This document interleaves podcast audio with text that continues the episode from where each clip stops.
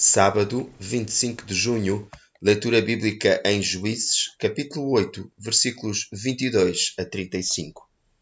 Os homens de Israel pediram que fosse o seu rei, seu nosso governador, tu, o teu filho e o teu neto, porque nos salvaste dos midianitas. Mas a resposta de Gideão foi: Eu não serei o vosso rei, nem tampouco o meu filho. O Senhor, sim, é o vosso rei.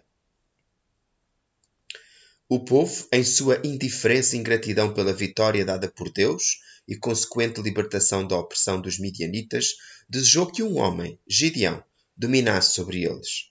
Ele recusou, mostrando a sua humildade e fé, entendendo que a monarquia era incompatível com a vocação de Israel como povo escolhido por Deus, seu único rei e senhor. Êxodo capítulo 19, versículos 5 e 6.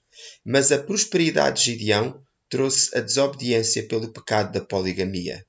Deus ordenou a união entre um homem e uma mulher. Gênesis 2:24. Oração.